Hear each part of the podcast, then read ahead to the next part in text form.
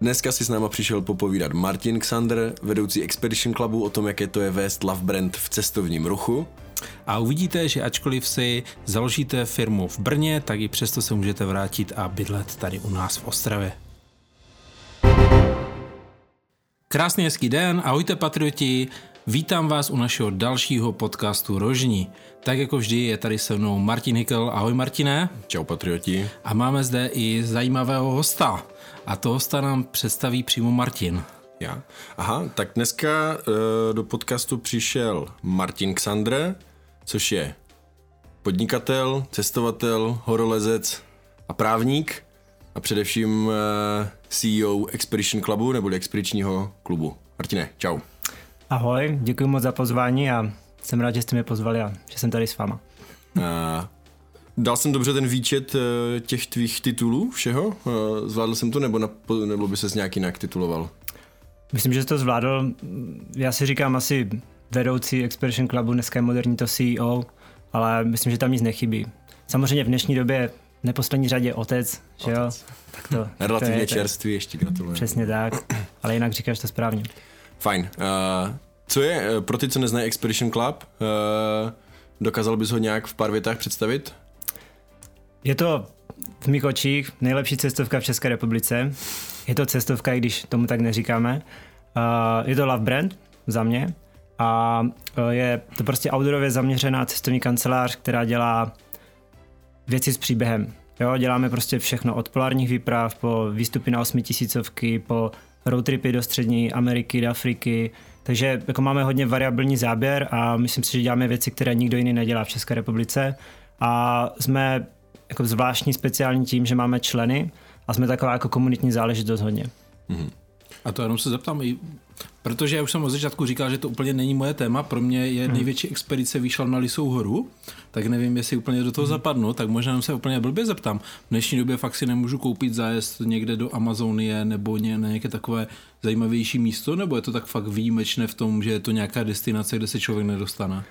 Ale samozřejmě eh, naše portfolio dělá třeba 90% věcí, které se dají udělat po vlastní ose nebo s někým jiným, ale jako ta špička toho ledovce je fakt něco, co si troufám říct, že eh, dokážeme udělat jenom my. Eh, například, když jedeš prostě do Ghany autem, tak těžko prostě se ti v Gambii nějak objeví vozidlo, potřebuješ ho tam nějak dostat a tak dále. Takže mm, myslím si, že fakt děláme věci, které mm, s ostatníma lidma si jako nedovolíš, nebo není to možné. Ty jsi říkal, že vy si neříkáte cestovka. Já si pamatuju ještě doby, kdy ty jsi byl na to slovo úplně alergický. Jak si teda říkáte? No, my si říkáme Expedition Club, takže klub. Máme takové jako interní pravidlo, s cestovkou bych nejel, což samozřejmě není pravda, protože eh, formální cestovka jsme. A ono mm, vlastně, kdysi jsme bývali spolek, ale přišel, řekněme, živnostenský úřad a ten měl trošku jiný názor na to, jestli bychom měli být cestovka, takže už posledních 6-7 let jsme všechno jako legálně, formálně cestovní kanceláře. Kdybych říkal, že cestovka nejsme nebo neděláme zájezdy, tak bych vlastně jako lhal, takže je to tak, jsme mm-hmm. cestovní kancelář.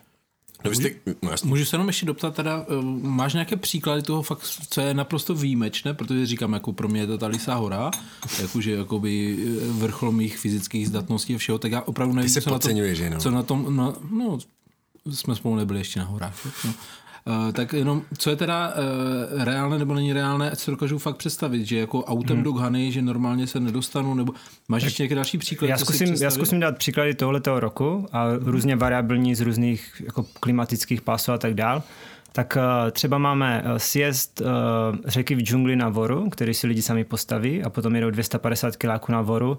Není to takový ten Vor uh, jakoby jenom z kmenu, je to, tam jsou i nějaké pneumatik a tak dál. To je například jedna věc. Potom jdeme na osmitisícovku, což eh, jako lidi si to můžou koupit u nějaké agentury, ale my to děláme pro naše členy zdarma, což je na tom jako velmi speciální, k tomu bych pak se klidně ještě dostal. Potom děláme třeba polární výpravy, vys 200 km polárním Gronskem, nebo třeba Špicberkama, kdy vlastně máš třeba pušky proti medvědům. Eh, potom jsme teďka opravdu se vrátil kamarád týden zpátky, respektive průvodce, který vzal auto z České republiky, konkrétně z Kunic, dojel až do Ghany, což je 8000 km přes fakt jako zajímavé státy Gvinejského zálivu, kde Liberie, pobřeží Slonoviny, Cote d'Ivoire, což jsou jako i docela nebezpečné státy a opravdu tam v některých vesnicích neviděli bělocha x let. Uh, a takových věcí by bylo víc. Takže děláme fakt si myslím zajímavé věci a stačí se podívat na naše webovky, no. Ty budou mluvit za mě. Je to spíš taková výprava s dobrodružstvím, uh, míň zájezd. Takže takový Indiana Jones, trošku některé ty záběry z těch filmů, jako jak tam to Amazony, nebo tak něco, co vidím třeba v některých filmech, tak u vás si můžu zažít na vlastní kůži. Do jisté míry jo, ale my máme pořád nějaké limity, které jsou hlavně bezpečnostní. To znamená, máme samozřejmě hlavu někde ve snách, v mracích, ale musíme si zase dovolit dělat jenom to, kde ty lidi, když to řeknu přehnaně, nezabijem. Takže má to nějaké limity určitě. Ještě, takže ještě jste, jakoby, jak to říct, no, jak to říct pěkně, no, o nikoho jste nepřišli ještě. Všichni se vrátili, musím zaklepat a myslím si, že je ve zdraví. Já se mluvím, já se budu blbě ptat, protože je to úplně mimo, mimo můj svět, takže mě to zajímá a možná se blbě ptáme. Jako ty no. cestovky, kde ti lidi umírají, většinou těm se moc nedáří. Mm-hmm. My jsme zase jako zodpovědní. Třeba teď příklad z Teghany, jak se vrátili, nebo Finejského zálivu, tak tři skončili na kapačkách ve fakulce z malarii a setkali se na jednom pokoji. Ale to prostě tomu předejít nemůžou. To se prostě a to je součást toho zážitku, víš? To, ona neskončila ta výprava ještě, ona ještě pokračuje to tak. v nemocnici. uh, co je, co je pro mě zajímavé, ty už to tady nakousnul, vy jste dlouhou dobu byli vlastně spolek, čili vy jste byli neziskovka. A v jednu hmm. chvíli se to přehouplo a dneska jste normálně seročko. Čili vy jste z, z nezisku, kdy to bylo, bylo to vždycky jako něco, co tě živilo, nebo uh, si postupně přešel z nějaké, řekněme, z nějakého snu, který si dělal uh, po odpoledních do toho, že tě to dnes živí? Samozřejmě ten začátek bývá většinou s entuziasmem, to znamená, ty věci děláš zadarmo, děláš to fakt jako značení, primárním účelem není ten zisk, takže vlastně hned po škole jsem si řekl, že chci rok cestovat a spojit to příjemné s užitečným, že mi to třeba zaplatí ty cesty, tak eh, to bylo jako jediné, co mi z toho stačilo. Ale potom, když jsme dva roky jako to dělali pravidelně, opakovaně, už to mělo nějakou strukturu a tak dál a tím, že jsem právník, tak si člověk jako uvědomí, že by bylo jakoby v pořádku to nějakým způsobem jako zlegalizovat, protože to je fair. Ale zase jsem zastánce toho, že zrovna v tomhle oboru, kdy člověk prvotně prostě vezme partu kamarádů někam jede, tak uh, ono udělat cestovní kancelář není jako zase tak jednoduché. Jo? Koncesovaná živnost, je to trošičku složitější než jiný druh podnikání. Takže uh, ty dva roky jsme to dělali z nezisku, ne, že bychom chtěli nějakým způsobem jakoby krátit daně, ale proč nám to přišlo jako strašně komplikované, nerozumné. A opravdu, když jsme viděli, že to má velký potenciál a uh, že už jsme strukturovaní a i něco nám to málo vydělá, tak v tu chvíli jsme to překlopili do SROčka. Mm-hmm. A vzali jste si nějakou inspiraci ze zahraničí, že třeba taková uvozovka hned cestovky nebo organizace jsou v zahraničí, nebo to bylo čistě jako na základě toho vašeho prožitku, zážitku a to, jak se to nabalovalo nějak automaticky samo? Já bych řekl, že to vzniklo všechno organicky. My jsme mm, se nikdy neinspirovali, že bychom se koukali na stránky jiných cestovních kanceláří nebo v zahraničí. Samozřejmě člověk eh, nemůže se vyhnout toho, že se někde inspiruje, protože když ho miluje cestování, tak prostě se kouká na články, kouká se na videa a tak dál. Ale u nás to vzniklo určitě organicky, že vlastně i průvodce jsme nabírali z řad kamarádů a doteďka si to hlídáme, že externě prostě nenabíráme a nabíráme jenom kamarády kamarádů, že jsme hodně taková komunitní uzavřená společnost a v tom si myslím, že jsme speciální a Jde to udržet jenom ve chvíli, kdy jsme relativně malí, takže máme dokonce jako malý počet těch výprav, tomu říkáme výpravy, zájezdy, Uh, takže jsme fakt komunitní záležitost a inspirace spíš ne. V dnešní době samozřejmě už, když má člověk vyšší cíle, tak, tak má nějaké jako, jak bych to řekl, guru, nebo kdo se mu líbí, ale spíš ne teda. Mm-hmm. Když jste tak, když se nakousli ty čísla, tak kolik vás vlastně je dneska v tom realizačním týmu uh, té firmy? Kolik, kolik máte průvodců, kolik máte třeba členů? Mm-hmm. Je nás pět, kteří se tím živí. Uh, s tím, že všichni, kteří se tím živí, tak jsou zároveň i jednatelé a prostě spoluvlastníci. A dohromady máme 35 průvodců, s tím, že máme 100 zájezdů ročně. Takže ono to vychází, že jeden průvodce průměrně odvede 3 zájezdy, s tím, že někdo jich odvede více, pro někoho je to jenom koníček, pro většinu z nich, že mají standardní job a tohle to je takové zpestření jejich uh, celoročního bytí. Uh, a máme, řekněme, ročně 800-900 lidí, co s náma vědou a členů máme tisíce, třeba 4 tisíce, jako za tu naši osmiletou činnost, tak se to tak nějak nazbíralo ale myslím si, že, jako, že ten záběr máme širší, protože my se nesnažíme do jisté míry lákat jako kohokoliv, kdo s, nám, kdo s námi jezdí. My se naopak snažíme být trošičku uzavření, jo, takže privilegujeme naše členy a místo toho, abychom jakoby, se snažili narůst do objemu, že bychom řekli ty, ty, ty, jeď s náma, tak těch akcí máme pořád 100, bude jich 100 i za pět let, to je jako moje vize, ale nevadí nám, když prostě o nás veřejnost ví a říkáme, hej, tady Expedition Cloud jsme fakt dobří, takže ten... taková, taková vypka dostat se k vám. Počkej, ty to trošku zní jako, že jen tak někdo s vámi jet nemůže, takže když, když Tom se rozhodne, no, že já, já sámu je málo. A já že by... se díval na webovky, já určitě bych nemohl. A tak ty tu osmitisícovku bys nějakou mohl zkusit. No. ne, každopádně, když by Tom prostě chtěli na nějakou výpravu, zase vy tam máte různé obtížnosti těch výprav a máte hmm. tam i výpravy pro, řekněme, netrénované nebo uh, méně odvážné. Ne, určitě, my tam máme od obtížnosti 1 až 5, takže každý si přijde na své. Ehm, my to máme tak, že máme některé akce pro aktivní členy jenom, to znamená opravdu uzavřené. Takových akcí máme třeba 10%, tam se nedostane někdo, kdo s náma už jako vícekrát nebyl. A potom jsme měli zavedeno přednostní přihlašování na některé akce, které úplně jako zdevastoval covid, protože v tu chvíli by bylo hloupé jako si podřezávat větev, že bys, že bys nebral nějaké lidi, účastníky, když prostě se nikam nedalo jezdit. Ale teďka jsme udělali nový web, bude nová členská sekce a opravdu třeba na třetinu akcí chceme mít přednostní přihlašování aktivních členů, že fakt chceme privilegovat, protože Uh, my ještě jsme speciální v tom, že my se snažíme jakoby, uh, garantovat lidem, že se sejde dobrá parta. Jo? A to dokážeš jenom, když uh, ty lidi už znáš. Takže ti lidi, co s náma byli, máme na ně nějaké reference, známe je, máme je hodnocené, tak ty se snažíme jakoby privilegiovat a skládat jakoby, účastníky výprav hlavně z nich. Ale to neznamená, že jsme uzavřeni prostě pro veřejnost, kdokoliv se může přidat, ale řekněme, že otevřené tenhle ten rok bude otevřených třeba dvě třetiny výprav. Jo, mm-hmm. takže 66% a zbytek bude fakt jenom pro ty členy, řekněme za odměnu.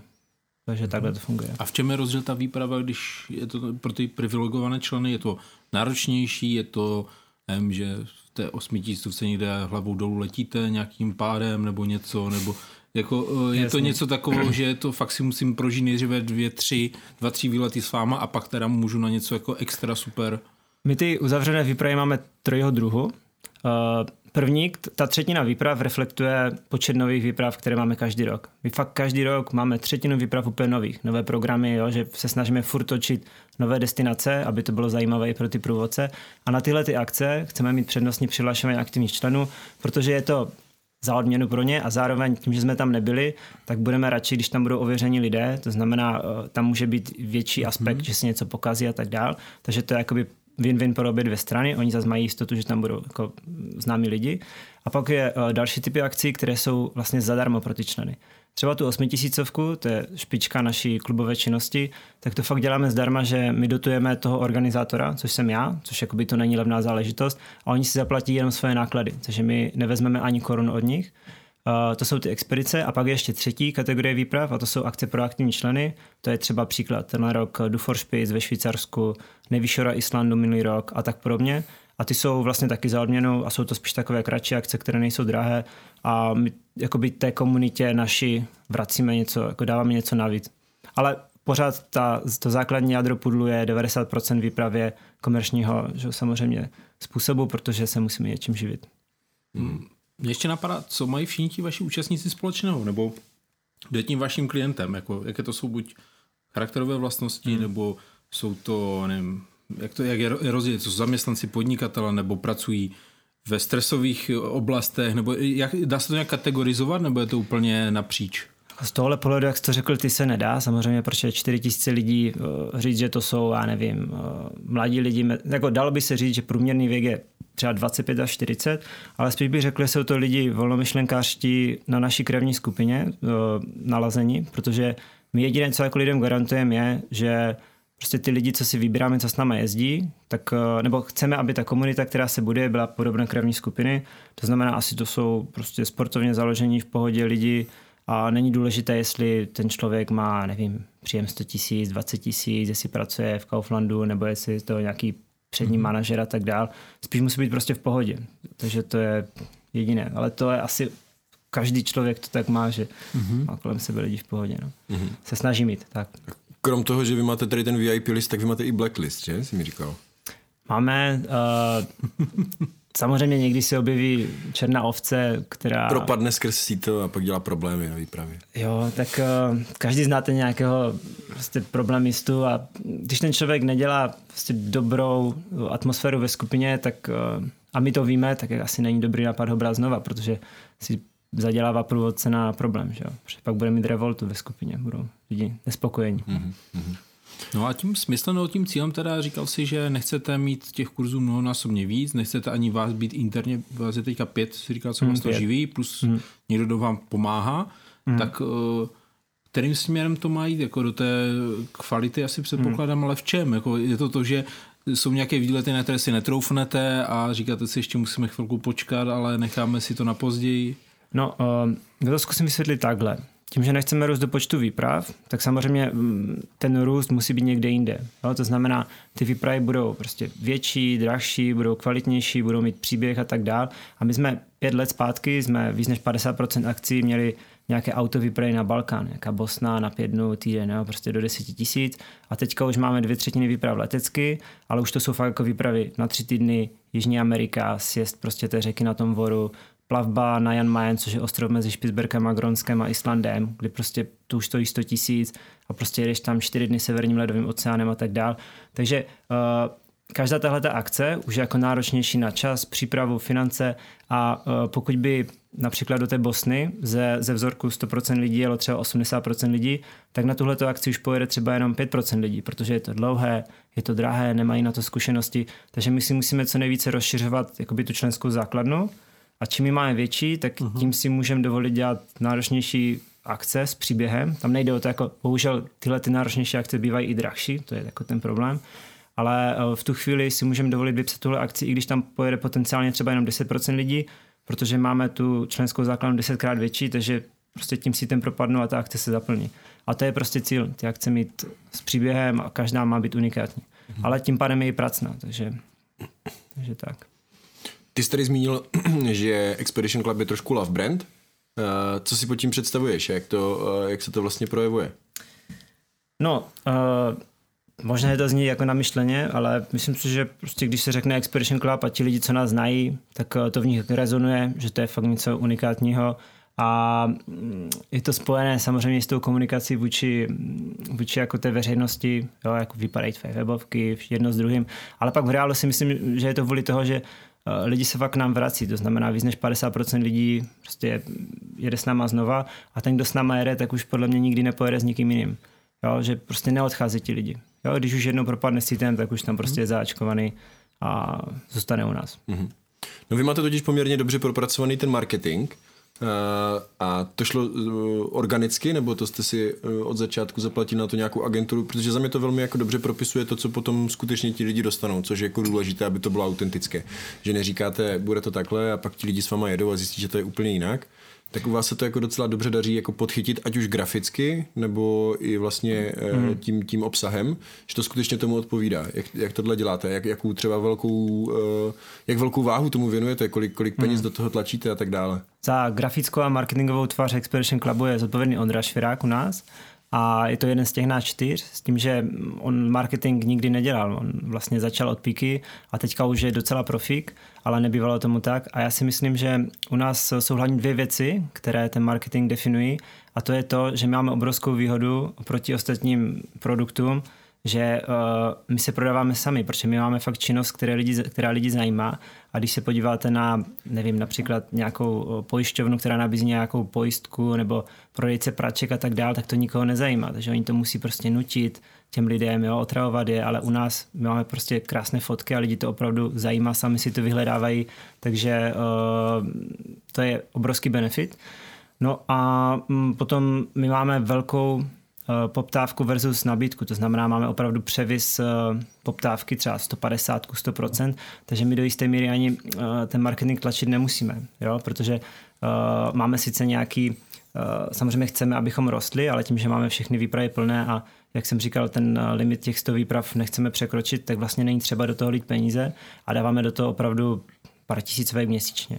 Jo? Takže Eh, to je způsob, jakým marketing děláme a ten obsah, tak eh, Ondra je systematik. Jo? On to dělá velmi jednoduše. Dá čtyři fotky, dá tam jeden fond, všechno je synchronizované napříč eh, sociálníma sítěma, Instagram, Facebook, web, všechno je velmi podobné, ale dělá to lehkou formou, jednoduchou, jo? že není to přeplácené a funguje to. Takže jako velký respekt Ondrovi a je fakt šikovný. A kromě toho dělá videa, lítá s dronem a jak jsem řekl, prostě ten, ten produkt se prodává sám, je to fakt paráda.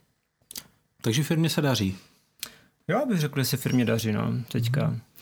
Samozřejmě covid tomu na dva roky hodil zpátečku, což asi jako všem subjektům v cestovním ruchu, takže si nestěžuju.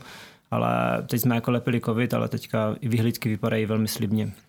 A jak se vám ten covid podařilo zalepit? Protože ty možnosti byly asi dosti omezené, když podle toho, co tady říkáš, ty, všechny ty vaše výpravy jsou většinou jde do zahraničí, což asi nebylo úplně jednoduché. No přes prvotní facku, kdy vlastně tři měsíce se nedalo jezdit vůbec nikam, teďka člověk měl jako všechno plné, že jo, letenky eh, nakoupené, služby nakoupené a vlastně byl úplně bezradný, tak jsme se nějak otřepali a důležité bylo pro mě si uvědomit, že jsem udělal to nejlepší, co se dalo. Víš, jakože nebylo to tam, že se to stalo nějakou mojí chybou, ale já jsem fakt dle svého svědomí dělal ty nejlepší věci a všichni jako v týmu a když se prostě nedalo, tak jsem se s tím smířil, že to je osud a to je jako moje psychické srovnání s tím No a potom finančně, tak eh, my jsme měli úžasné členy, účastníky, kdy my jsme jim jako nabídli možnost vrácení peněz, ale stejně 95% si u nás ty peníze nechalo jakožto zálohu. Bez nějakého ještě byl Lex, eh, Lex eh, COVID, nebo ty takový ten, že jsme mm-hmm. nemuseli vracet peníze, tak my ještě předtím, než se to zavedlo, tak jsme vlastně oslovili všechny lidi a oni si to stejně u nás nechali. Takže jsme měli nějaký kapitál, nějaké cashflow na přežití a potom jsme dělali nějaké dílčí snahy prostě o to třeba kompenzovat kancelářskou mzdu tím, že jsme dělali akce v Tuzemsku, jo, které neměly nic vydělat, ale místo toho, abych organizoval výpravy z kanclu, tak jsem jel Kružné hory třeba. Jo, a vydělalo to pár tisícovek a byla to moje vlastně mzda v kanclu. Takže jsme se snažili nějakým způsobem, ale to byly fakt mikrověci. Jo. Mm-hmm. V rámci toho, kolik eh, peněz eh, potenciálního zisku a obratu jsme ztratili, tak to spíš takové srandy. No. Takže někdo chtěl do Jižní Ameriky do Ant a místo toho jel uh, do, do Krušných hor. Ale my jsme měli fakt úžasné, úžasné story, jo. protože uh, pak po nějaké chvíli, třeba v létě se otevřely jednotky státu a lidi měli je do Arménie, už měli domluvenou dovolenou a teďka jsme řekli, hej, tak Albánie je otevřena, pojďme do Albánie. Takže místo letecky do Arménie, autem do Albánie oni. OK. A 8 lidí z 9 jelo, takže si doplnil posledního člověka. A máme obrovskou výhodu v tom, že my jezdíme v malých skupinkách, které jsou tím pádem flexibilní. Jo. Protože u nás to je taky hlavní věc, jezdíme maximálně v deseti lidech. Devět lidí plus průvodce, takže malé skupinky, aby to bylo osobní, aby se všichni dokázali poznat a tak dál. A tyhle ty skupinky dokážeš fakt jako lépe převést, zmanežovat, takže to nám hodně pomohlo, jo? že jsme ti lidi fakt chtěli někam, oni byli hladoví, cokoliv se otevřelo, tak prostě potom hrábli a jeli. Takže ti nás hodně podrželi, naši účastníci. A teď je ten trend, že opravdu ten hlad potom je? Já si myslím, že je pořád stejný. Jo, samozřejmě někteří lidi říkali, že lidi jsou hladoví, ale to je spíš, že prostě byli zvyklí, že dva roky to je na nějaké úrovni, že se necestuje, lidi mají obavy prostě z covidu a z jiných věcí a teď se, dost, se to dostalo do původních čísel. Takže hlad je stejný, si myslím. No, tak já možná tady otevřu ještě takové, jedno takové rýpavější téma. Hmm. Já jsem si dělal přípravu a díval jsem se na webovky a ty máš vlastně firmu v Brně.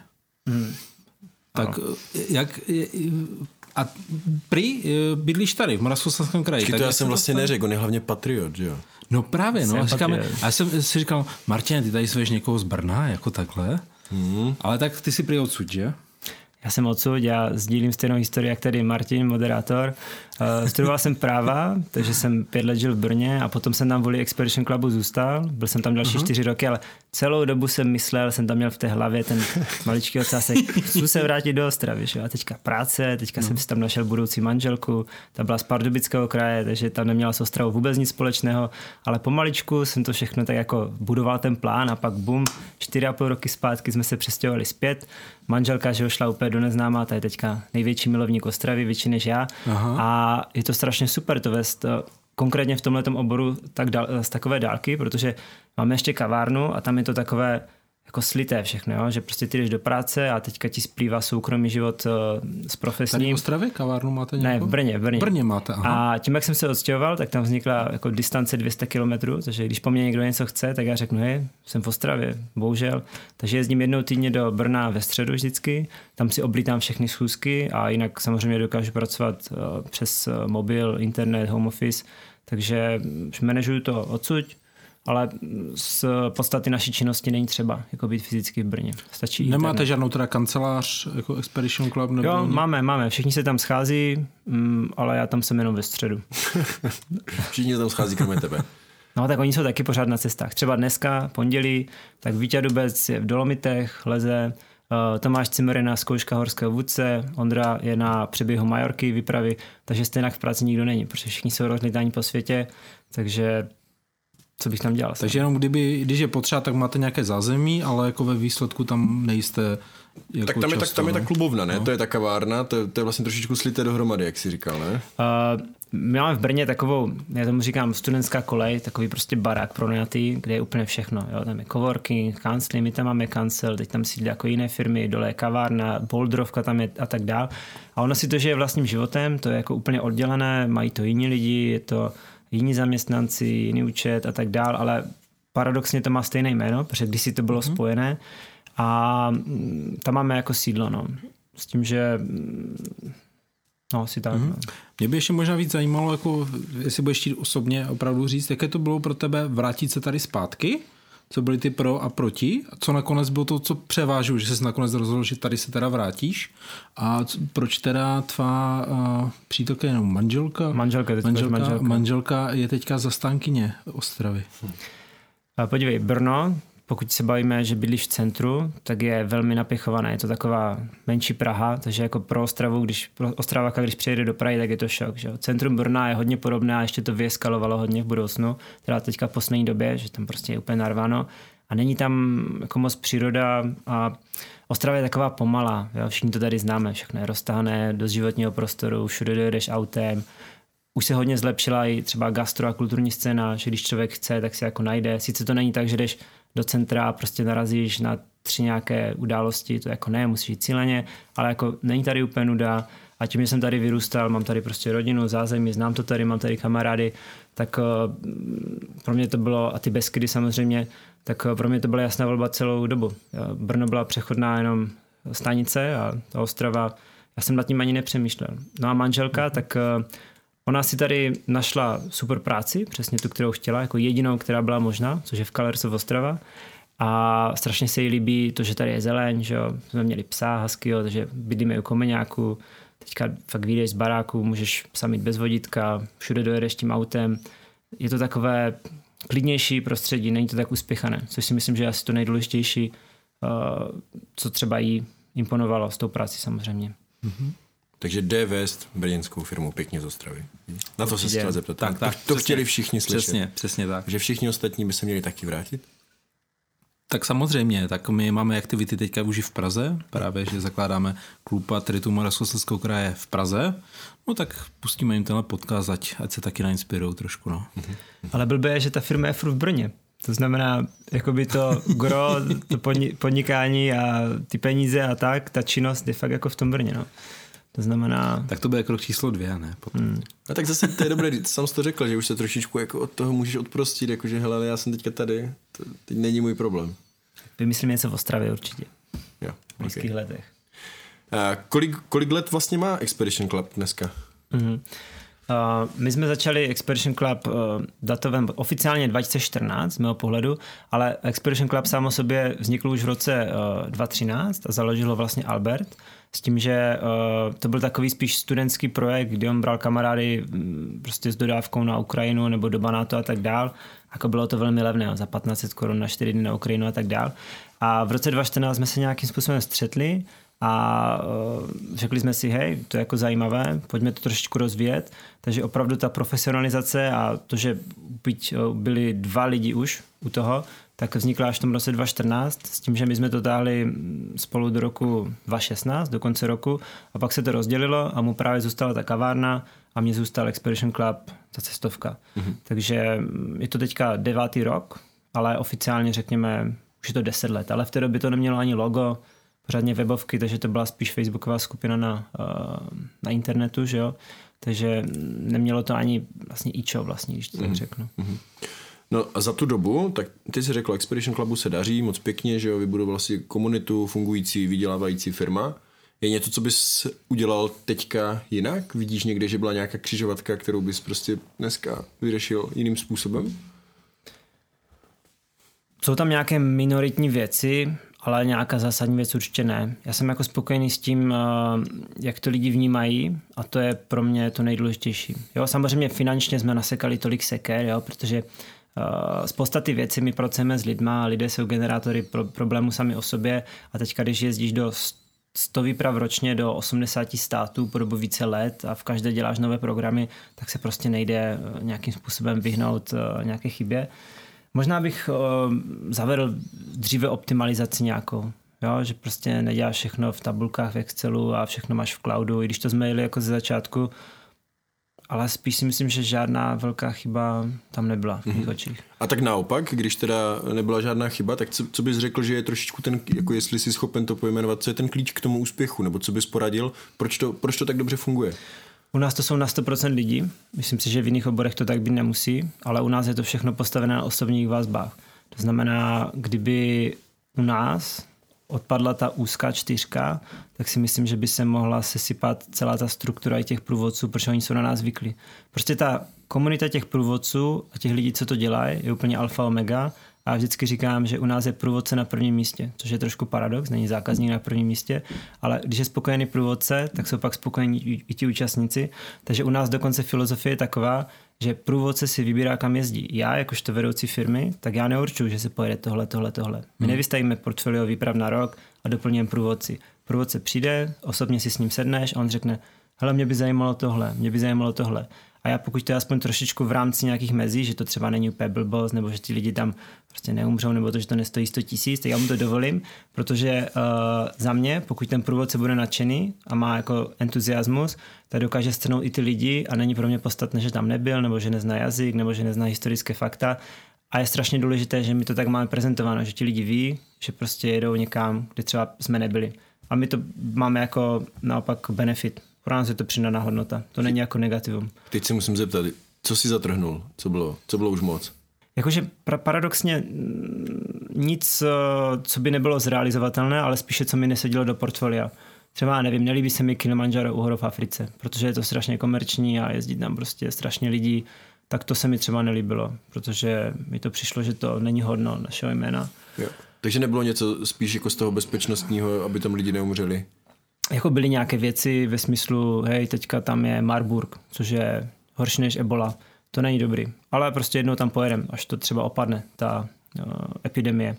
A nebo mm, Sudán, že jo, začala občanská válka. Ale mm, myslím si, že průvodci velmi rozumí, že jako si vyberou spíše něco, co je pod jejich limit, než by přestřelili něco, mm. na co nemají. Takže soustředíte se na to, vyhodnocujete ty rizika politické, zdravotní? Na 100%. Máme krizového manažera, s kterým komunikuju. V případě, já sám sebe považuji za celkem znalého člověka, takže já si jako na studiu a nepustil bych výpravu někam, kde je nějaké riziko. Teďka nemyslím přírodní, jo, protože prostě hory jsou nebezpečné sami o sobě, ale třeba politické rizika považuji za méně ovlivnitelné než nějaké přírodní. A politické rizika jsou hůře vnímány jako mezi lidma, když se něco stane, než když někoho zasype, já nevím, lavina. Jo, protože to je jeho biznis, ale když pojede do státu, ale do Syrie, jo, a tam mu prostě zastřelí, tak tě sežerou ti lidi a dělá to špatné jméno značce. Mm-hmm. Tak jo? Tak. Super, ale díky moc. Já myslel, že, já myslel, že eh, vypalíš ještě svůj ne, quick shooting. No, tak uh, můžeme. Můžeme. Máš něco napsaného? Mám něco napsaného, něco já, jsem vymyslel. Já taky. Uh, tak teda. Uh, Ale my máme takovou uh, Tomovou oblíbenou hru a to hmm. je, že na tebe pálíme slova a ty říkáš, hmm. uh, co tě tím napadne za nějakou asociaci nebo uh, nějakou rychlou reakci. A jedním slovem nebo větou? No, jak co cítíš. Okay. Čím kratší, tím lepší a čím rychlejší, tím jako lepší. Nesmí, nesmíš se rozkecat na dalších okay. jako pět minut. Okay. Já ti zastavím, já budu mávat, když tak. Mm-hmm. Jo? Tak já začnu. Mm-hmm. Expedition Club. Love Brand. Chorvatsku. Super lezení. Vize. Uh, nevím. Podnikání. Zábava. Motivace. Hory. Výzva. Hory. A cíl a vrchol? Uh, jediné, Hory nemůžeš. Jediné možné řešení. a Moravskoslezský kraj? Domov. Super. Krása. Tak jo, milí přátelé, měli jsme zde zajímavého hosta a všichni, co jste slyšeli, tak opravdu můžete žít tady, můžete se vracet, mít firmy různě po republice, možná po světě, možná v příštím díle si povíme, jak i tu firmu tady stáhnout zpátky. A taky, díky... můžete, taky můžete jít na vodu do Jižní Ameriky. Přesně tak. Díky. Bože, bohužel plné. No, ne, tak za rok. tak, ne. tak jo, díky moc a mějte se hezky. Díky. Ahoj.